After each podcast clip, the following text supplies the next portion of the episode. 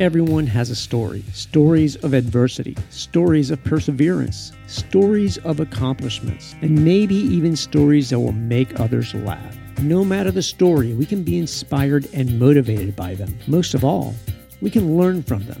This is the Big Peach Ride Run podcast hosted by me, Dave D2 Martinez, and I want to hear your story. Welcome back. It is episode 133 of the Big Peach Ride and Run podcast. And yes, fall is here. This episode is releasing here in early October, although I am recording this, pre recording all this in order to get all the episodes kind of queued up and ready to go. Um, it's still September as I'm recording this. It's still a bit warm, but I'm really looking forward to uh, October and the cooler temps. We did get a preview of that. Uh, we did get a cold front here in the middle of September, and we were waking up to 58 degrees in the morning, and that just felt awesome. So, um, you know, at, yeah. Also speaking as far as fall, we know that the days are getting shorter. That being said, I want to make sure that, uh, you know, everyone's being careful out there, you know, that you are wearing visibility, things that are visible, that are reflective, um, that um, are bright colors, um, and that you're uh, at least looking at the environment around you to make sure a you're aware of your surroundings. So um, you know if you're wearing music and you know headphones uh, don't have it turned up all the way um, look at products like uh, Shokz uh, head, um, headphones that leave your ears uncovered using bone conduction technology. Um, that way, you can be uh, aware of your surroundings. Um, and you know, just try to be safe out there. I mean, everyone sh- should enjoy the privilege to start and finish a run. We've heard, you know, recently uh, the story of Eliza Fletcher up in Memphis, uh, Tennessee, and that has really impacted the running community. So, um, you know, just be aware of your surroundings. Do what you can um, to be safe. Take uh, any precautions that you can. They are um, certain products out there that you know you can use to you know whether it's you know a, a, mace whether it's you know a horn something that alerts if you are in a situation even um, the new Garmin watches, um, if you fall or there's a way to uh, raise an alert um, to uh, alert loved ones of your um, you know of where you're at and some tracking information um, you know please be aware of some of these things. Look at some of these products to make sure that you're aware. Of course you know no one is at fault if if something bad were to happen to you. It you know this shouldn't happen. We do have some some some individuals out there that for whether mental reasons or for nefarious reasons, just bad people are going to do certain things. So let's do our best to watch out for one another um, and and try to be safe uh, and and make sure that we all finish our runs. That being said, speaking of fall, you know we do have some upcoming fall races. Um, you know we're getting into that half marathon and marathon um, you know season, and we got some great races coming up. Um, so I want to give a you know mention that the Alpharetta Women's Half Marathon um, that's on October 22nd. Um, that uh, is also sponsored by Ultra. So um, you know, if you're interested in in a, in a race, uh, you know, up in that um, part of town, then uh, you know, look up that information. Alpharetta Women's Half Marathon, and the other one that is uh, on uh, October 30th is the Atlanta Halloween Half Marathon, and that uh, starts uh, down in uh, Midtown at Piedmont Park. So you know, keep an eye out for for that information. And if you're interested in looking for a local half marathon, those are two great options. Um, very you know close together, just a week apart. And so if you're looking to to sign up for a race, those are great options. Um, and uh, so I wanted to follow up a little bit uh, because, you know, for those of you that tuned into the last episode and got to hear a little bit about my story and sort of kind of, you know, just following up on that, um, you know, I've mentioned some things as far as kind of, you know, saying yes and seizing opportunity and things that just sort of kind of come up. And it's interesting because I just got a, an email this week about uh, a trail fest in in uh, Moab, and it's the one of the last you know uh, trips that I did back in 2019 uh, right before the pandemic, uh, you know, so that was October. And um, so a few months before the pandemic hit and kind of shut everything down. But I was on that journey to travel and to do more and to, you know, experience life and, uh, you know, seize those opportunities and live fearlessly. Um, and um, and that was a trail fest that happened in uh, Kanab, Utah. And all of a sudden, record that episode and then you know a few days later i get this email that there's another trail fest and it's it's it's in moab and it takes place in april. So if things you know if, if there's anything any signs that uh, if you're if you believe in that type of stuff and that there's signs that uh, we should be paying attention uh, to and and after kind of making that declaration that i should do more of that and i should look for those opportunities to travel and to do more things well, I think I got it in my inbox, and uh, so I'm looking forward to that. I'll be signing up for that here shortly. Um, because uh, you know if I'm if I'm saying it and I'm and I'm proclaiming it, I'm, I'm going to definitely you know uh, hold myself accountable to those claims that uh, I'm going to try to live fearlessly and to uh, experience life and live a little bit more adventurously. So uh, there, I'm saying it. Um, April Moab Trail Fest. Um, so looking uh, forward to that. Um, but I'm excited as well uh, for this episode. We're going to talk to um, you know someone that uh, to say is, is, is a friend. Um, we worked together at uh, at Big Peach, obviously, and uh, we met. Uh, she was at the Midtown location, and she um, was actually on the episode uh, 39 where uh, we talked about Western States because she had done uh, Western States 100 there, and it's a very iconic race. Um, but uh, that was back in 2018, so it's been several years, uh, almost four years, if you can believe it, since we had her on the podcast.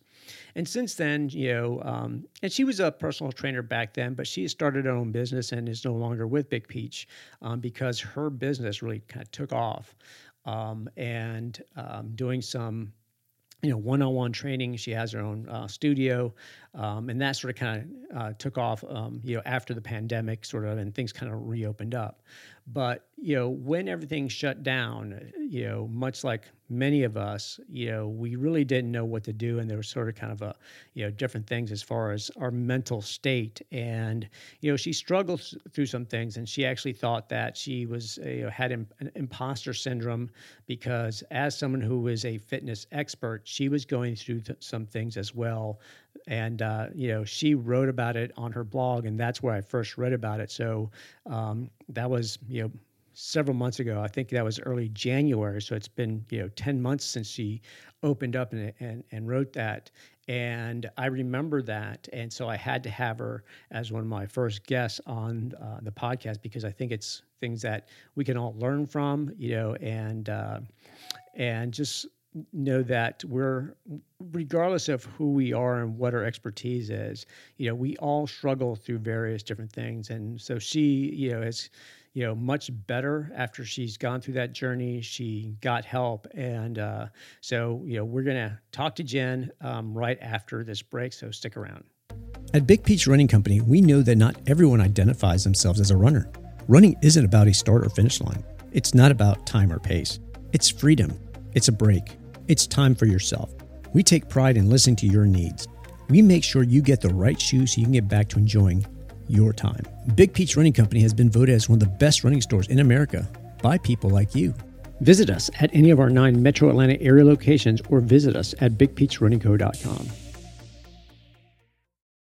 And welcome back. And uh, as promised, I've got Jen Raby with Jen Raby Fitness. Um, and, uh, you know, uh, you may remember if you're a, a longtime listener, we had her back on episode 39 where she talked about, you know, Western States 100 and her accomplishment there. Um, that was actually back in October of 2018. So when I looked that up, I was really kind of surprised that, man, it's been almost – four years and almost 100 episodes since you know since we did that since we spoke you know and i think it's last time i think i actually spoke to you was probably right before the pandemic when you were still working for us at our midtown location. So good to have you. Welcome jen.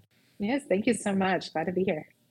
So you know obviously you know you've got you're a personal trainer. You've um, you know, you got Jen Raby Fitness and website is jenrabyfitness.com. But you know, I follow you on Instagram and I've seen some of your stories and some of the things that you've talked about that I think are going to resonate with a lot of people as, you know, not only as a fitness trainer, but you talk about a lot of different things as far as within the fitness industry, dieting and myths. And, you know, when I reached out to you, you, you said you were happy to, you know, get on a soapbox. But before we get into all that, I think uh, let's talk a little bit more about kind of how you got started. You know, obviously you've done a hundred miler, and is that your only hundred miles? have you done others since? I've, I've done a few. I, I kind of, you know, I sipped the Kool Aid a while ago, and, and one just was never enough. So I, I try to check off one a year, different locations, mostly around the southeast. But that was the the biggest one uh, to date uh, when I went out to Western states. Yeah, that's yeah, and, and, I've you know this year I think, and uh, just because I think a lot of these races are coming back after the pandemic, I've definitely followed, obviously um, UTMB this past weekend, and um, I, you know Leadville was just a few weeks ago. Um, I think Hardrock was mm-hmm. also not too long. So they're all kind of within this season of the, the big ones, the, the well known ones. Um, but you know, obviously, mm-hmm. you didn't just start out running hundred milers. You know, there's uh, a background to how you got started, and and and you know, um, so tell us a little bit about that. Tell us, you know, um, what is your background? What got you into running? Yeah, I mean, how, how far back do we want to go? Uh, the um, I think running really was just the thing that I could do that I felt like relatively confident at at a younger age, way back in like middle school and and uh, some of high school. Like I just never had the knack for ball sports. I like I randomly loved basketball, but um, I stopped growing at five foot two in in seventh grade, and th- that's where I stayed. So basketball was clearly not going to be in my future. Um, but yeah, running just ended up being something that I kind of gravitated toward when I was younger. Um, and then you know we get older life happens other things distractions kind of pull us away um, after high school and so um, when i i left running to do all the things a young adult older teenager might do and uh, you know drinking debauchery all that kind of stuff and so when i came back to it was just sort of a a function like okay i need to work out and get back in shape. Yes, I'm saying this with air quotes that people can't see, but you know, to get back in shape after kind of letting myself go in my young adult years. Um, and you know, so it started off as a function of weight loss. Like, I just want to lose this weight and I want to obviously just feel a little bit better in my body, about my body. Um, and out of stubbornness, mostly, I think wanting to try to learn everything for myself, I wound up after a few uh, you know, dead end uh, attempts at college, I ended up in a personal trainer program, uh, wanting to just like learn the stuff for myself and realizing that I also enjoyed teaching others uh, about fitness and everything. And what started off as, uh, you know, wanting to learn how to train myself, actually run a marathon to maybe get a Boston qualifying time, which I never did.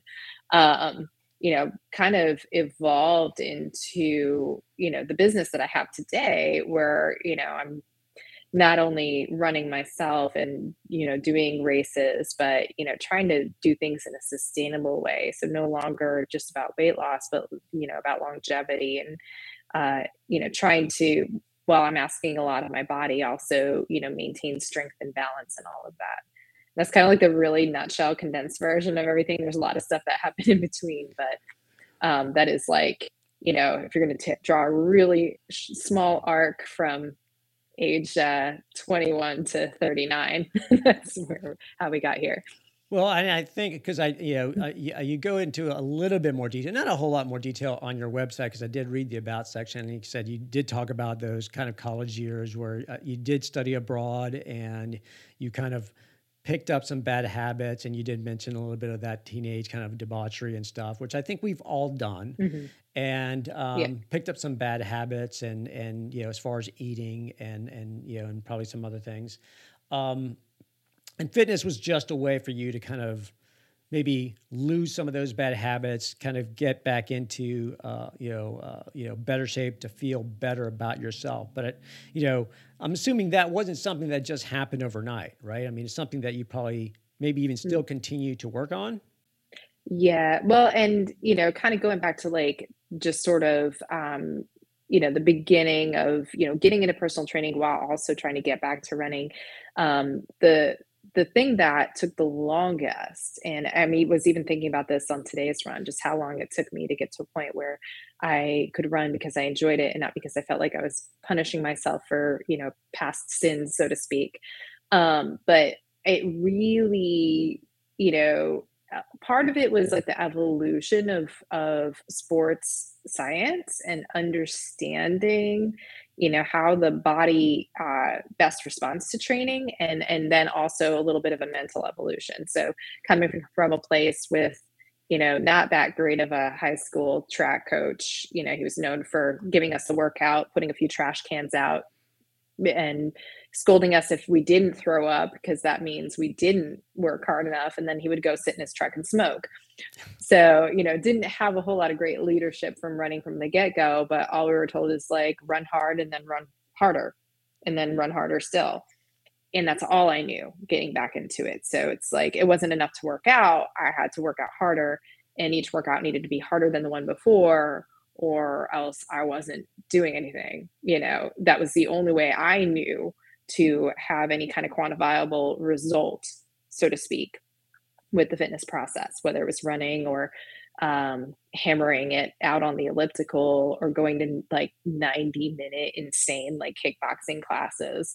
Um, and just bit by bit, while I lost weight and you know thought i was like oh, i was doing all these great things for my body i was actually running myself into the ground um, you know burning the candle at both ends uh, working uh, a couple of jobs while also you know running running running. And i also became a bit obsessed to the point that like if i missed a run my brain would just be spinning like oh my god i can't believe i missed that run. How am i going to make up for this? Um, if a run didn't go at according to the plan as fast or um, you know if i didn't cover the distance that i thought i needed to that day again how am i going to make up for that work? How am i going to make up for those miles? So while i thought i was doing something for healthy for myself it clearly wasn't coming from a healthy mental space. Um, and it took you know really training other people and seeing you know all the different places that other people are coming from one for me to really develop an appreciation for my body um, and two to recognize that like you know i'm i'm really taking my body for granted and um, i'm not going to be able to move the way that i want to if i keep treating it this way and it was a really gradual evolution i think having a daughter really helped not wanting her to have that same negative relationship with her body or with exercise and movement um, and it has really been over the past like five years or so that I've wanted to sort of hammer home that message of just like, hey, this should be about joyful movement. It should leave you wanting to move the next day, not like a crumpled heap, you know, on the floor after every workout. Um, and, you know, the idea of like injury prevention too, just understanding that like you can't take and take and take from your body without giving something back. And you have to give things back in the form of restorative movement and mobility and resistance training. Well, I mean, I think you know, even though that happened to you, and, and as far as the pushing hard and all that, at an at a, you know at an early age, that, that, because of the the coach that didn't have the leadership skills and maybe not even the correct training, I still think that we still see messages of that today, right? Through social media or through a variety mm-hmm. of different things, where you know, you know, you know, even even certain maybe even mantras that are supposed to kind of get you pumped up. You know, you know, you know, go hard or or go home, or you know, uh, you know, if you, you you know if you haven't puked, mm-hmm. you haven't tried hard enough. You know, everything it should be feel like it's very difficult and very hard. So there's that mentality that that I think, you know, a lot of us feel that if you don't feel completely drained or completely spent and horrible after a workout after a run then you didn't try hard enough that you you know maybe aren't worthy of mm-hmm. uh, of of you know calling yourself a runner or even for that matter to uh, you know for some people it might be the distance. If you're not running an x type of distance or a certain pace then you're not mm-hmm. you know working hard enough. You're not at a certain level and that you shouldn't be you know maybe uh, perceived as a runner classified as a runner. I think that's why and some some of it i think also comes internally right? Where you know we've seen it when mm-hmm. when we've worked in the store where someone comes in the store and they're coming to get shoes and their first thing out of their mouth is i'm not a real runner because in their mind. Oh yes, like ninety percent of the people that would come in. Yeah, because Absolutely. yeah, because in their in their and, mind, they're they're they're already kind of self doubt that it, that's coming from internally. They're feeling that because maybe they're not pushing hard enough, because maybe they're just getting started, because maybe they're not doing the distance that they think others are doing. They don't see themselves as a real runner. So I think and, that's and that is something that also really kind of pushed that evolution for me for sure was like working with those people and and wanting to like you know inspire them but then also like reassure them like yes you belong here. Yes it's you know okay for you to invest in this for yourself. And you know if you're putting yourself through any kind of motion of your own volition like you know i say if, if you run for any length of time you can call yourself a runner whether it's 30 seconds or 30 hours. You know if you're making yourself run you're a runner.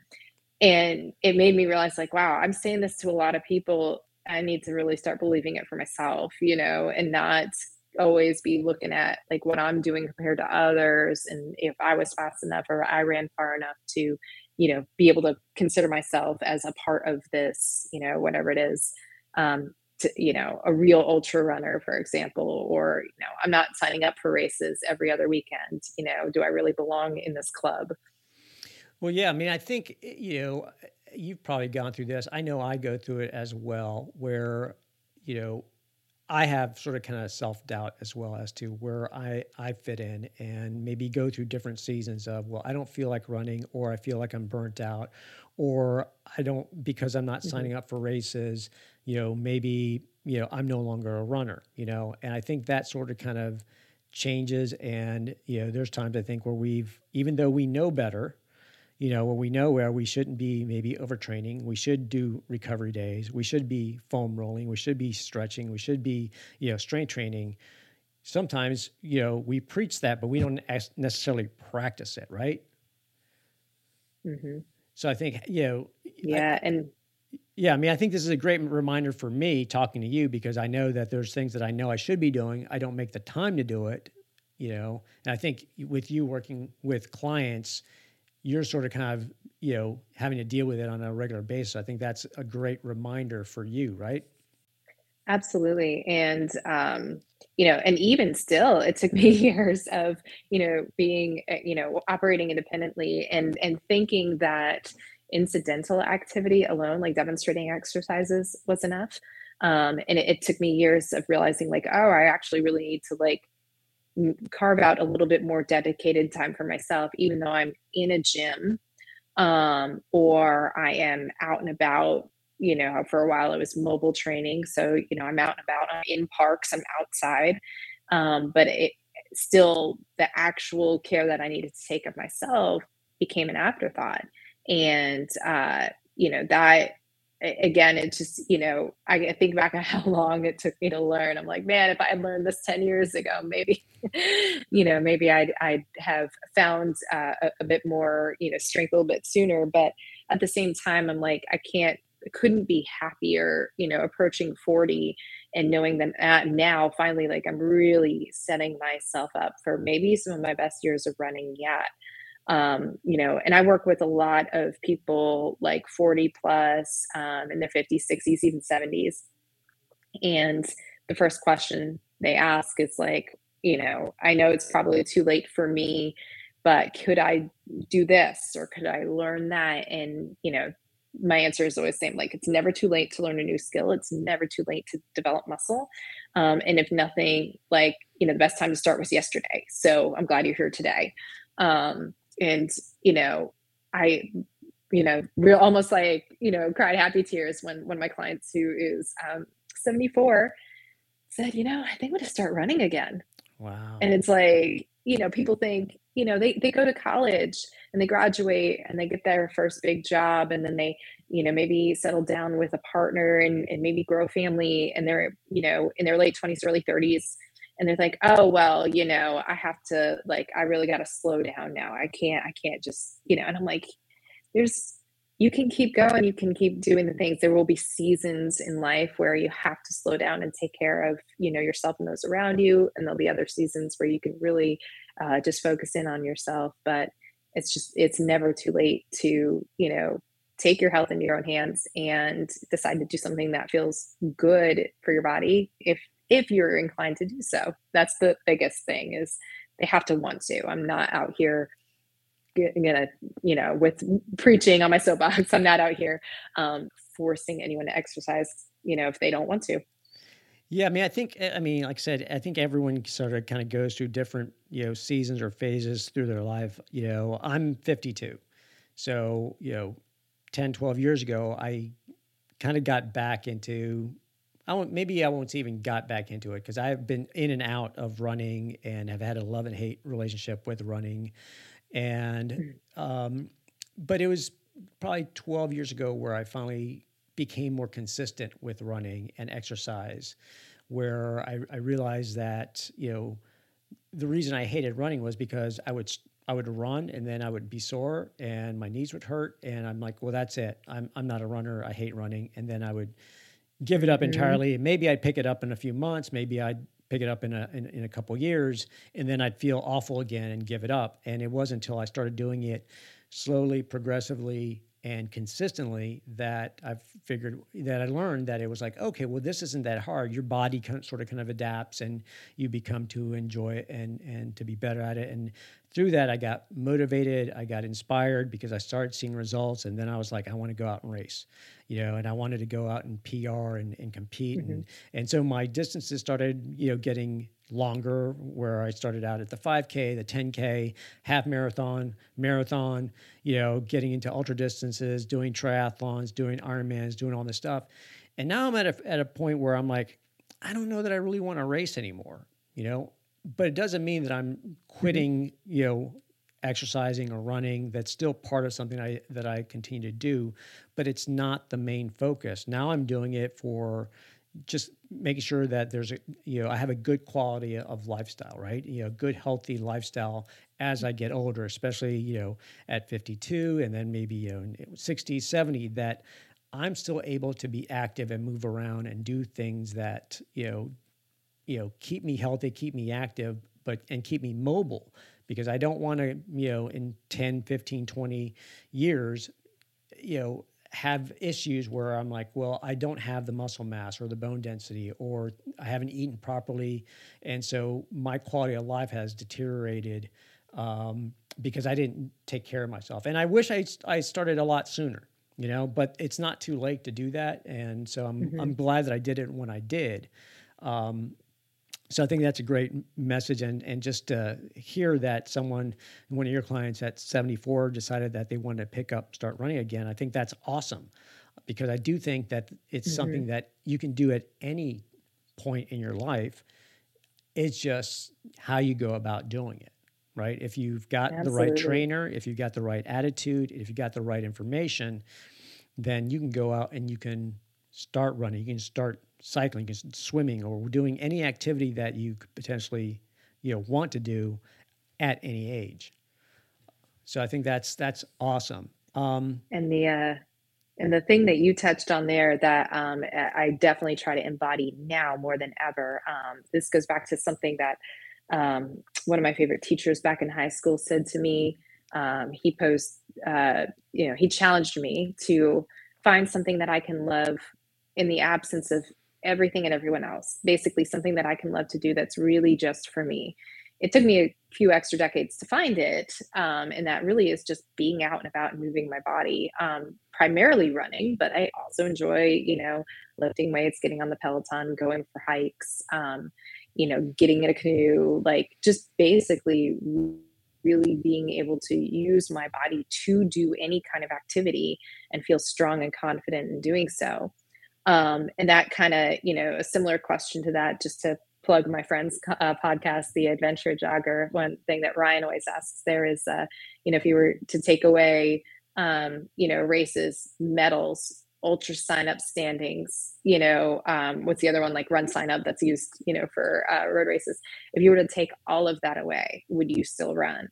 And, you know, to broaden it beyond running, um, basically like, would you still do the thing that you do in the absence of praise and accolades? And for a while, I, I got caught up in the praise and accolades. I was like, you just sort of naturally fell into, um, you know, being a little bit further up, like, you know, front of the mid pack or, you know, even podium, like on podium for some races. And it just, you know, some of it's genetic, you know, when, when somebody does perform really well, the, there's definitely genetics at play. Some of it is hard work. And when you have, when you win the lottery of being able to execute you know uh, hard work with really good genetics that's where we see like the elite athletes um, but just because I got lucky in some races, you know, I thought like, oh, okay, well, this is where I need to try to be from now on. And I lost the joy in it. I, you know, thought that unless I was, you know, placing in the top three, um, you know, that, you know, what was what was worth, you know, would it be worth it to even try? And so now, you know, getting to a space with my running that like, yeah, I still sign up for a couple races a year um but it's i i mean i was signing up for races like every month or every other month um when i first kind of got bit by the ultra bug to the point that it became like kind of a problem. Like kind of a problem in my relationship with my family. My husband's like you're gone a lot. And i realized that you know one i was using it um in place of other bad habits um and even though it took me a while to even you know, get to a space where like I was being healthy to my body, like inside and out when it came to like not just signing up for races, but like, you know, drinking and all, all that kind of stuff, um, which sometimes goes hand in hand with trail races and it's hard to avoid. Um, but it, it was definitely like I was running to like distract, to dissociate, to avoid something, you know, that I needed to face head on, which was you know, really being able to find, you know, joy and love for myself, you know, just as I was and not for how I placed in races or how I showed up, you know, to perform each day. Yeah, and I can relate to that. Now, I, you know, for me, I think I, I, you know, I placed in maybe less than a, you know, I mean, we're talking maybe two, three places, you know, times where maybe I placed in a race.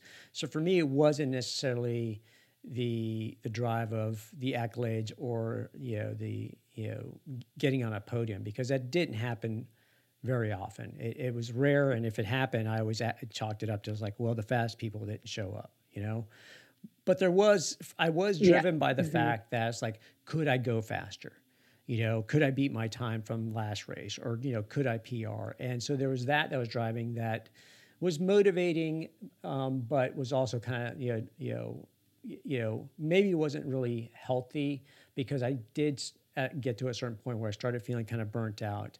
I started feeling that in some aspects, you know, and in some circles, I felt like almost like I had a target on my back that other people were coming out because they saw that I mm-hmm. placed or that I was gotten faster or I beat them. Maybe I didn't place, but on this one particular race, I happened to pass them. I had a better day than they did.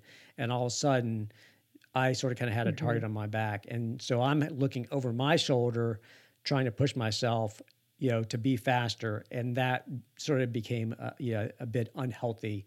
Um, and mm-hmm. I think at the same time, I started doing the same thing by increasing the distance.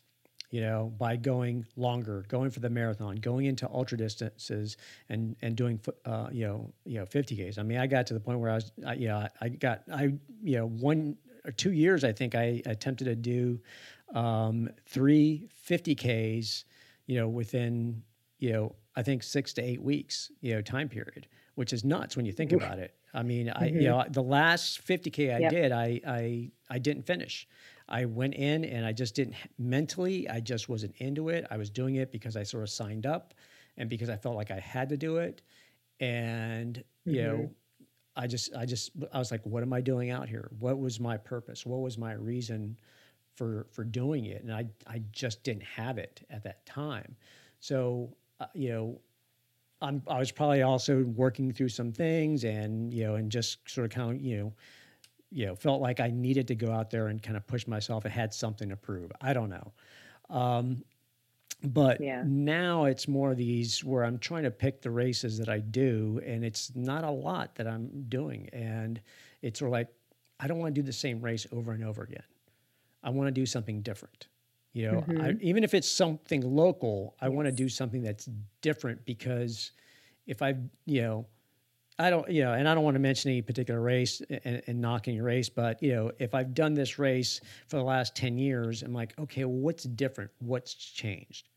I'm seeing the exact same people, the exact same course, the exact same streets, the exact same turns, and you know, I'd rather go and do something completely different. You know, and there's a part of me now that wants to mm-hmm. sort of travel and do a term that's called racecation, right? Where you go on a you know on a vacation, you take you yeah, travel, yeah. and you and you. Although my husband insists that is not a vacation. well, yeah, you could you could look at it different ways. I mean, if if you're going solely just to run the race and and that's mm-hmm. it, and then come back, then it, no, it's not a vacation. But if you're yeah, going no. to actually explore and see the sites and spend some time out there, then I think it can count as a as a vacation. So I was lucky enough yeah. to do that before the pandemic. I ended up going. Um, so in 2019, I went out and crewed for someone out at Leadville, and ended up spending a week out there and, and went to Vail and Copper and ran Leadville, you know, and um, mm-hmm. you know mm-hmm. Breckenridge. So I found that to be a bit of a vacation. Really enjoyed it because I got to explore and see you know things that I couldn't do, and I was able to do it while trail running.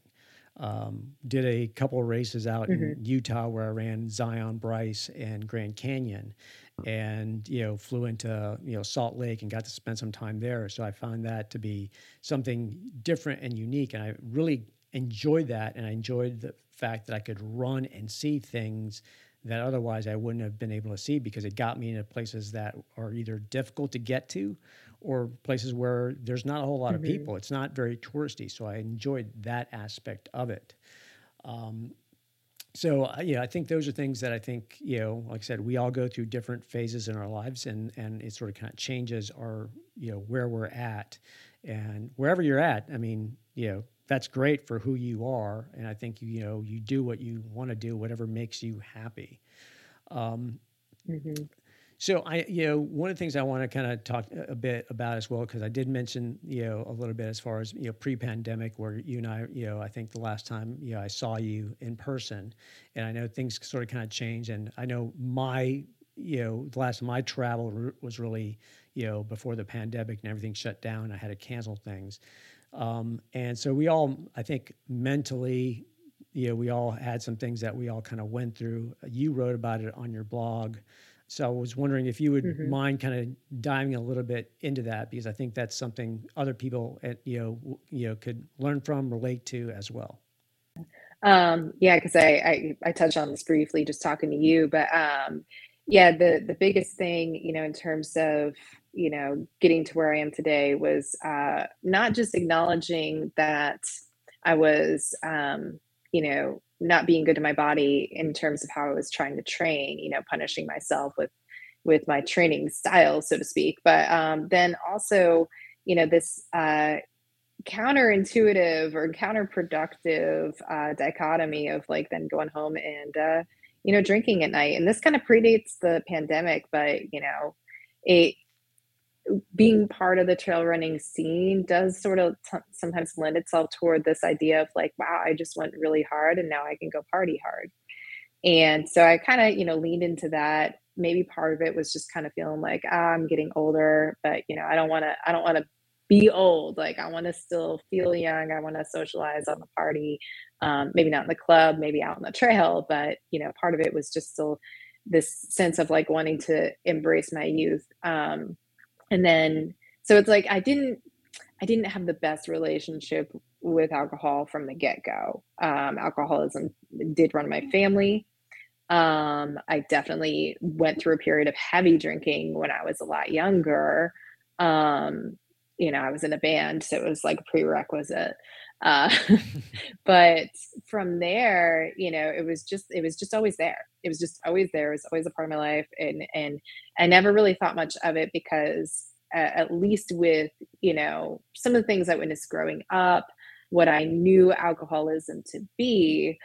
I was like, well, I'm not falling down, slurring, picking fights, getting picked up by the cops, crashing my car.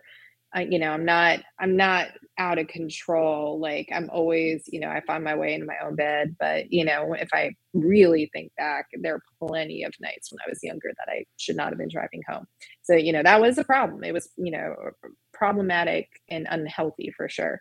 Um, but you know, I always thought I kind of had control of it, and you know, through uh, pregnancy and all of that, obviously wasn't an issue not to drink at all um, or hardly at all. It's like re- weirdly, I did crave a little bit of beer and I would have like a couple of sips.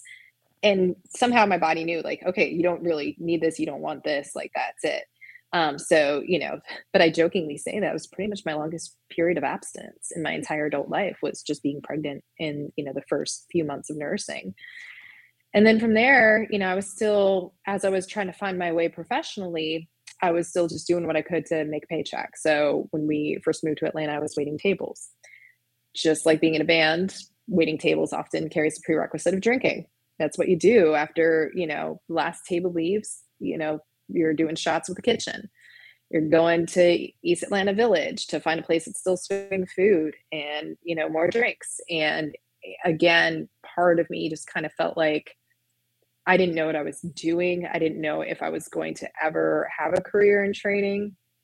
And uh, with that uncertainty and that sense of like imposter syndrome, like oh, I'm not ever going to really be anything, you know, just just boring mom, like whatever, waiting tables. Like I think I allowed myself to just sort of, you know, bury those feelings with alcohol and uh, it would come and go. I'd have phases where I was like, oh, okay, that was a bit much. I need to cut back for, you know, a, a week or a month or whatever.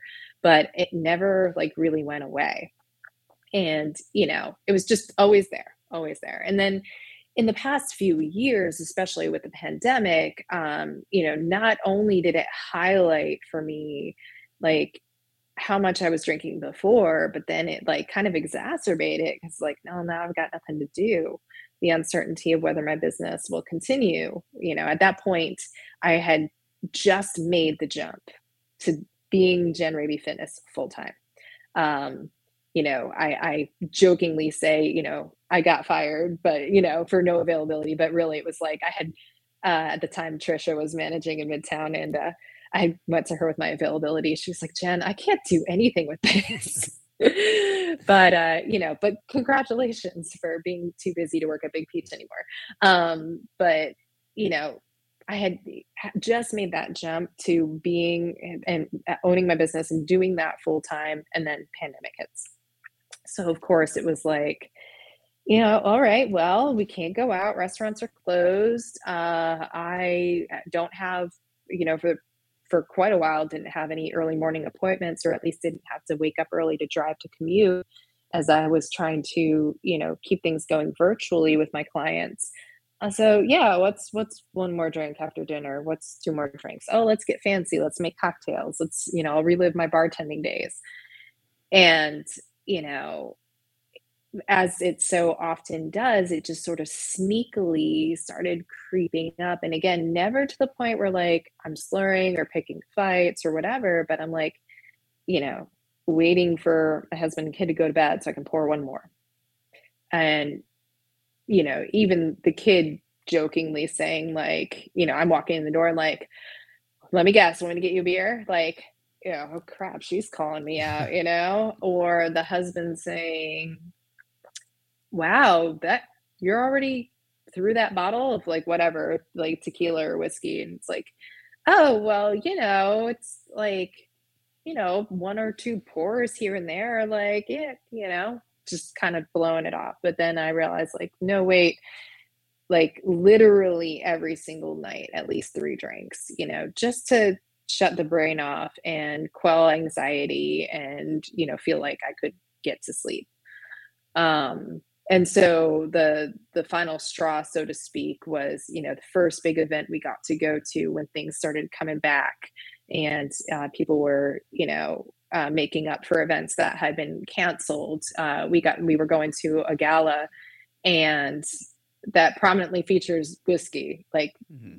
everywhere you know like the stuff that i would never get in a bar because it would cost $200 a shot. They're just like pouring everywhere. Um and I just got so so disgustingly like grossly drunk. And fortunately i'm not the kind that like i'm not going to get on a table. I'm not going to take my top off. I'm not going to do any of that kind of crazy stuff. Instead i'm going to sit in a corner and uh, cry you know feeling like a waste of a human basically. And that's what i did for the rest of the night. And it was embarrassing because the next day everyone's checking up on me like is jen okay? What's wrong with jen? Like oh my god she was really you know out of sorts last night. Like legitimately concerned for my mental well-being. Even my husband was like you said some stuff last night that was really scary and i don't even remember half of what i said. But apparently it was to the effect of like not wanting to be here anymore. And i never have those kind of thoughts and i realized like holy crap this really does something to me that is bad and through you know a lot of uh, like soul searching therapy like not just trying to wing it and do it on my own like i did before with the running i was like no i need somebody to like hold my hand through this. So um you know i kind of i worked with a therapist. I immediately like went you know 14 days dry to kind of just get it all out of my system because i was like i want to have a healthy relationship with myself first and foremost um and i don't know that like it has to be 100% abstinence but i definitely know that it can't be this anymore mm. um and it was you know good like you know i would say in total a good eight months before i got to the point where i even felt confident enough to have a dry month and when i did that that was the biggest like aha like oh my gosh like I've really actually like broken up with you know the reliance, this relationship with alcohol, um, and it, it got me to the point where it's like now I can have a beer after I've eaten, after I've hydrated, after I've taken care of all the, the the checklists of all the things that I need to do to take care of myself, and if like I go home and I know there's not a beer to have or not a drink of anything to have, I'm totally okay with that. And like I would never have been able to say that in the past before. Um, and, and so I wanted to be candid about that and share that, um, especially on my website, because I don't want to be one of those trainers that's out there like trying to show off how perfect they are and like, don't you want to be like me? Don't you want my life? Like, no, I'm messy. I'm complicated. We're all messy. We're all complicated. And, you know, I, I really just want my clients to see that like, it's okay to have these struggles. Like they're still okay. They're still awesome human beings and you know not not to hide away you know with with these you know demons to to do what you have to do to take care of yourself and you know just to stem off of that a little bit to bring it back to running you know we we sometimes joking jokingly will say you know running oh it's cheaper than therapy. And i'm here to a thousand percent advocate for running and therapy. Yeah i yeah i've heard i've definitely have heard that especially i'd say even in the ultra running community. Uh, i think that's uh, a term I've, I've especially heard um, and and you're right. I mean, we're we're we're none of us are perfect. We're all a work in progress. We're all kind of messy to varying degrees, and uh, so I mean, I appreciate you you know being open and honest about it and sharing your story because I do think that's you know it, it just allows others I think to know that you know they're not alone. That they may be having some issues. Um, and maybe they need help. You know, maybe they need someone to talk to. Um, you know, on your blog, I did see that you reached out to uh, BetterHelp, um, BetterHelp.com, and mm-hmm. Moderation Management, and that's moderation.org, so that if you need any type of help, you know, uh, if you're listening to this, or if you know someone that uh, you know that needs help, uh, you know, by all means, you know, use these resources because they are resources available. Um, and you know, like I said, we're not perfect. I know that. Um, you know, I've had, you know, in my younger years, uh, you know, just like you know, you shared, uh, Jen, is uh, you know, college. You know, I think even in high school when you know when we're not supposed to be doing we're not a legal age you know we you know we all sampled it we all went mm-hmm. to the mm-hmm. parties we all went to the high school parties we all stayed out late at night and uh, did some things that we probably you know to this day regret or wish we hadn't done and um, and I know that through my college years, it was, you know, for myself, you know, I would probably looking back saying I probably didn't have a healthy relationship with alcohol, you know, and it's gotten better, you know, for sure. I, I think I'm at a point right now where it's, you know, I, I drink for, you know, uh, primarily in social, um, you know, but I do have a beer, um, you know, mm-hmm. by myself. But it's typically, like you said, it's after dinner. It's like, okay, one beer while I'm watching a movie. It's just kind of a nice way to kind of just settle in for the evening. But it's, you know, maybe once or twice mm-hmm. a week, you know, and it's only one, you know, uh, or two at the most at these days. Because the other part of it is like you wake up the next morning and you're like, you know, you don't feel that great. It, it's you know your your body just doesn't mm-hmm. metabolize the alcohol as quickly and get it out of your system, and you can't recover at, at, it as quickly as you you know would have when you know let's say I was 21 or 22. You know, so um, mm-hmm. so uh, yeah. So I'm glad you shared that with us. So now I'm going to go ahead and and and prop up you know, the, the soapbox for you because I know you have some uh, definite views mm-hmm. on you know the diet and fitness industry. So if if you want to see uh, Jen sort of do some some entertaining videos, uh, you know, follow her at Instagram uh, at Jen Raby Fitness. But you know, there's some things you've talked about as far as the diet and fitness industry. Um, you know, things about fad diets, caloric deficit, even some Instagram influencers in cardio versus lifting. So here you go. There, here's your soapbox. Let's hear what you have to say, because you know, and yeah, I, and, and, I, well, and yeah. I also want to make. Go ahead. I mean, I agree with what you're saying. Yeah, it's one so of the reasons I, that I wanted to have you on here. Um, well, yeah, and to make sort of a neat, you know, uh, concise sort of uh, segue from from alcohol and like into the diet industry um, that's one thing that's also like kind of insidious you know in in health and wellness and with personal trainers. Um, i saw it you know in the gym when i used to work in a big box gym and just getting started. Um, you know same with the trail scene this idea that like oh if i live every if i live my life and i make my body look a certain way and I, I work on all of this to make myself look perfect and then like it's totally fine if i go like party right? And mm-hmm. you know the idea that like we have diets out there that tell people you know don't even look at fruit or sugar you know have you know all you need is protein and fiber or all you need is meat or you know like we have all these crazy diets out there and yet like people you know and i've heard people say like oh i can't have sugar but they're drinking two glasses or three glasses of wine a night. So a big part of this evolution for me was to really help people understand like the science and the reasoning behind you know uh, what is and isn't good for our bodies. And i follow a lot of intuitive eating uh, registered dietitians um, and i follow a lot of uh, you know trainers and coaches who are well versed in exercise science. And i like to kind of help those two things meet you know for my clients. And the biggest thing is to really understand um, what the body needs.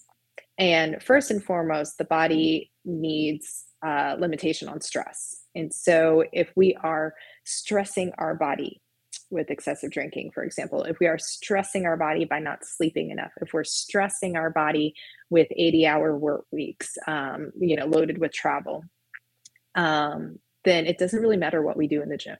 It doesn't matter how fast we run. The body will find a way to shut itself down because it's eventually going to say, enough. I don't want this anymore. You're doing too much to me. And that's when we reach burnout or we um, see, you know, people with adrenal fatigue. That's where, you know, the, the body just cannot regulate its hormone production. Um, you know, and and all of those things. So i really like to try to help my clients really understand that like you know and then on top of that if they're going to throw dieting on top of they're going to actually be overly restrictive that's another stress on top of the pile. And so first and foremost you know i want people to help understand like where they can mitigate stressors in their lives um, and taking away some of those overly restrictive food rules and understanding what really is detrimental to our health. And i'm telling you like i'm here to say like the donut it's not going to kill you. The burger is not going to kill you. The slice of pizza is not going to kill you. Too much drinking might kill you you know t- taking uh you know drugs you know that might do a number. But um you know th- like to really understand that like it part of the process if you're going to ask anything of your body whether it's to change your body composition to run faster to lift more anything the the first thing we, need to do is make sure you have a decent relationship with what you're putting into your body. Um, and that means you know recognizing when it really does need something like maybe it does need a little bit more fiber maybe you need an apple or some broccoli here and there. Maybe it just needs more calories overall because uh, it's been chronically deprived. Um, maybe you need a little bit more protein. Like having like a small systematic approach to gradually trying to finding out what the body needs rather than like chasing one diet after another and only chasing the results of weight loss yeah, I mean, it's one of those things that I've sort of kind of have seen, and you know, and it makes me suspect. And it, you know, is when you see a an influencer, a trainer, or someone you know in some sort of ad that says you only need to do this one thing, or this is the mm-hmm. only way of doing this, or you know. Um, even you know there was a, a, video that I saw recently um, where you know one of the one of the individuals that, that I watch because I think he's he's smart. He's a, a trainer. He's on YouTube. Is Jeff Cavaliere. You know, um, don't know if you're familiar mm-hmm. with him, um, but because yep. I, I listen to him because he he calls it you know and says it the way you know I think you would probably say it, and and he's not you know putting you know saying any BS out there. He's being very honest and open, saying you know you need to strength train and granted, he's not a runner. He, he actually, I think, you know, is against running, you know, but he believes in cardio. He believes in, you know, in training as far as strength training, um, but also more importantly is dieting. And there was a video where, you know, someone on TikTok or something, YouTube or something said something like, oh, this person did, you know, burpees for, you know, X number of days and look at how ripped he is. He's got six pack abs and then he broke it down. It's like going, that's not the only thing. like probably dehydrated and yeah. I mean, he's like, but yeah. did you did you did you pay attention to what he was eating and the dieting because that had more of an effect of him getting six pack abs and getting you know losing that weight than just doing burpees for whatever hundred days or thirty days or things like that. Because we see that a lot where it's like, you know, and it's those. Um, the clickbait where it's like, oh, this person, you know, did 100 push-ups every day for the 30 days and look at the results.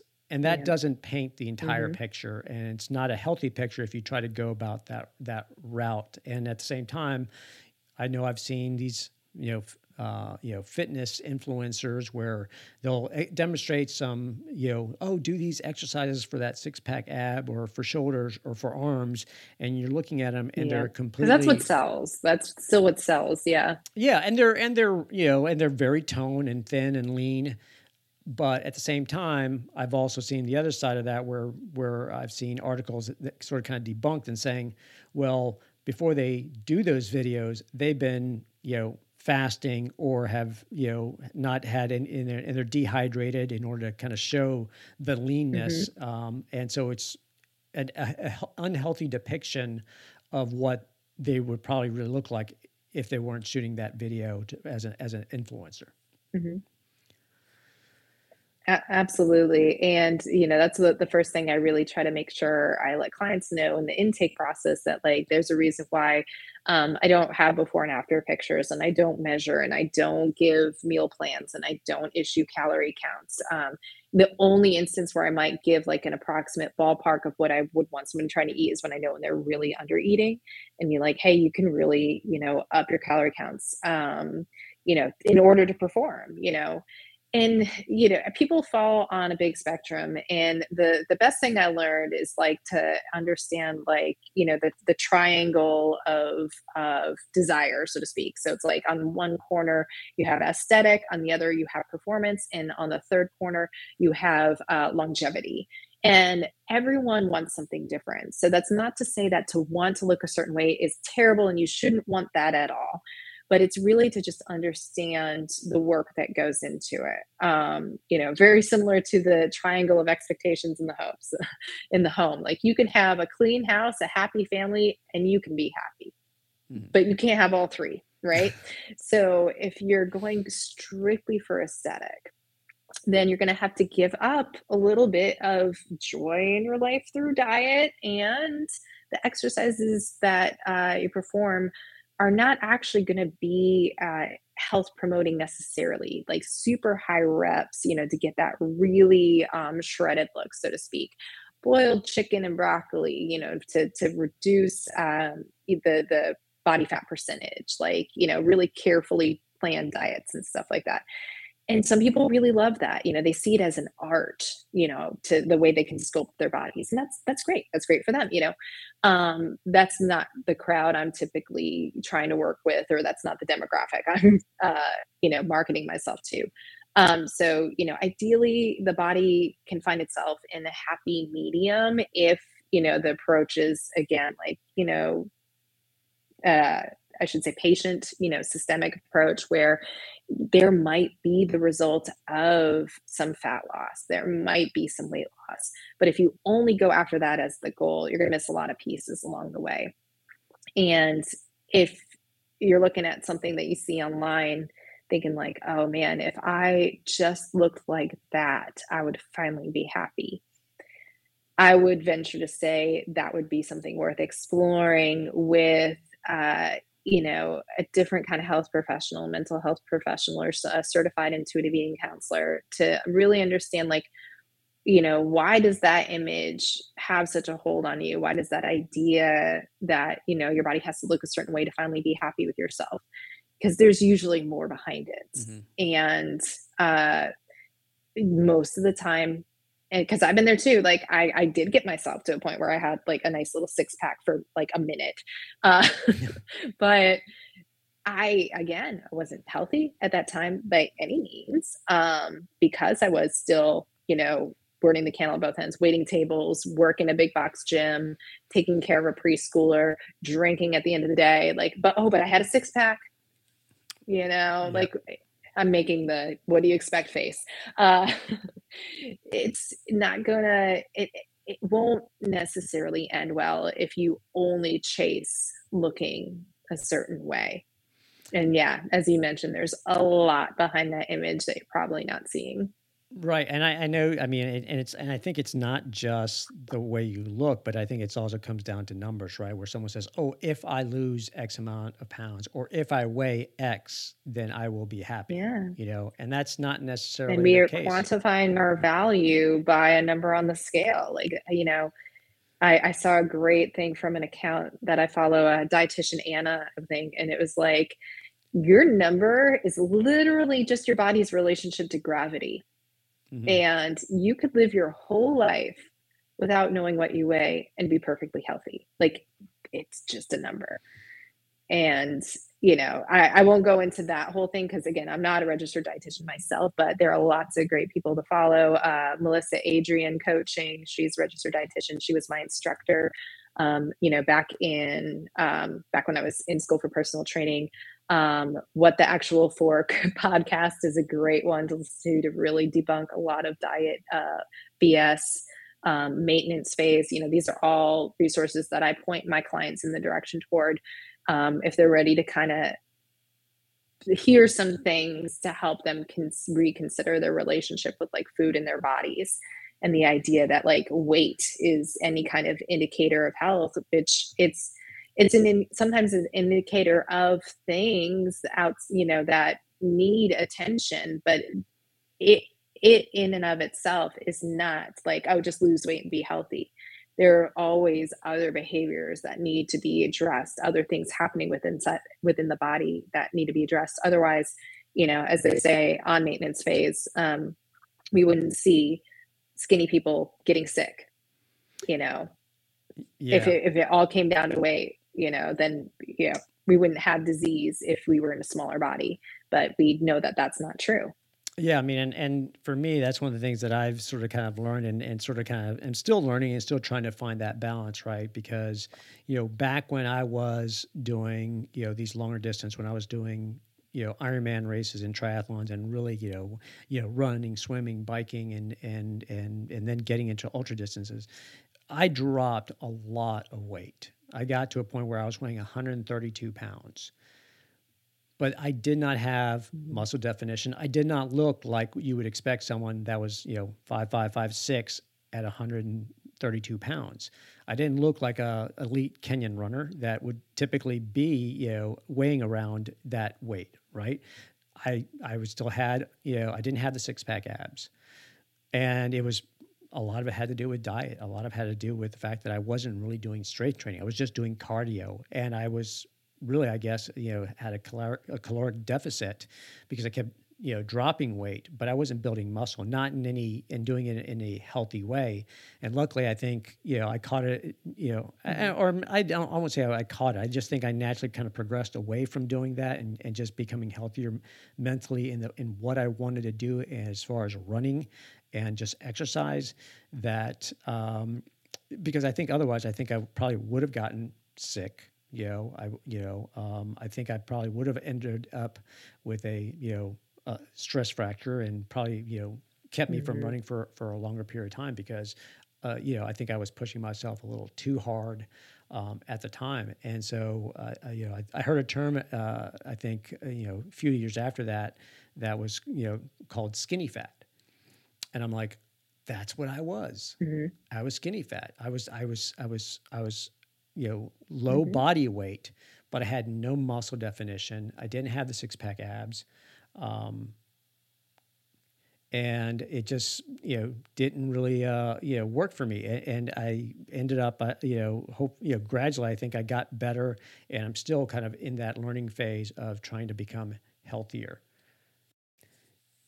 Jen, really appreciate you taking the time to uh, kind of share your story, your insights. I think uh, you know, you know, myself included, but many of our listeners will appreciate your thoughts and uh, you know, from a trainer as well as kind of your journey. So I really appreciate you uh, stopping by and uh, joining us on the podcast.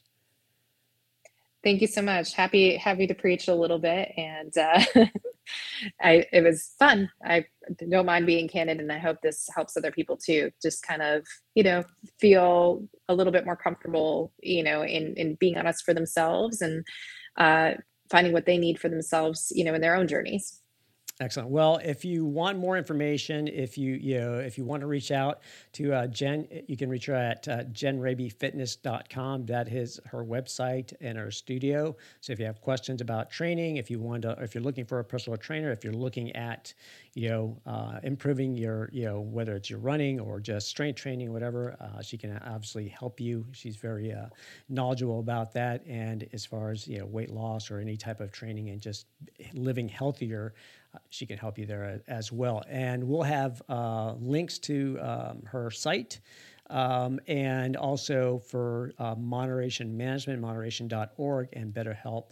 Uh, if you're looking for uh, need help with any of those uh, issues, uh, mental health issues, alcohol, uh, you know, uh, relationship with alcohol. Um, so Thanks so much, and uh, we'll uh, be back right after this break. Big Peach now sells bikes at our Brookhaven and Midtown locations. Big Peach Ride and Run. We help get you into the right bike that fits you and your needs. Many of us enjoy being on two wheels as much as our own two feet. It's not only a great way to stay active and fit, it's also a great way to recover from long runs and have fun. We carry kids, commuter, mountain, gravel, road bikes, and more. No matter what you prefer, with brands like Giant, Liv, a division of Giant that makes bikes exclusively for women, and Momentum, we've got whatever bike you're looking for. Stop by and check out the selection of bikes at Town Brookhaven or Midtown, right on Peachtree Street, or view our inventory online at bigpeachrideandrun.com. I really appreciate Jen being so open and honest and transparent about her journey, and and hopefully we can all learn something from that as well. Um, I, I, think it's just one of those things that uh, you know her transparency and just opening up. Um, you know, I think we're all better for it, and I do want to re-emphasize and make sure that you get the information that uh, that we shared in that segment because if you are struggling if you need help please get help um, you know moderation management is uh, you know link to that site is moderation.org we'll have this in the show notes.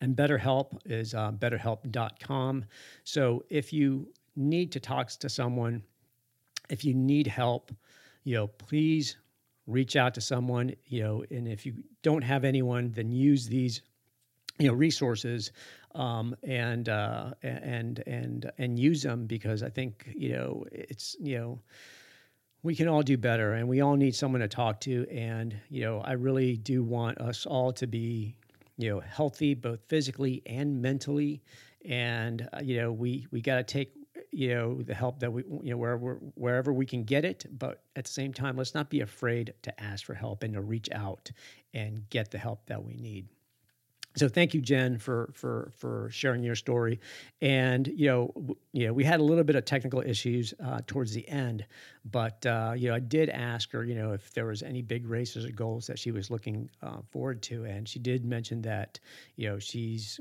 um, I think she was volunteering and helping out at the um, Barkley Marathon, Barkley Fall Classic. I believe that's what it was. And she is also um, signed up to do Pinhoti 100. So um, you know, you know, we'll be uh, following her through uh, through the results and uh, and cheering her on at uh, at Pinhoti because that's is early November, I believe. I've been at that race at least twice um, as a pacer and and, and crew. So uh, it's a it's a race I'm very familiar with.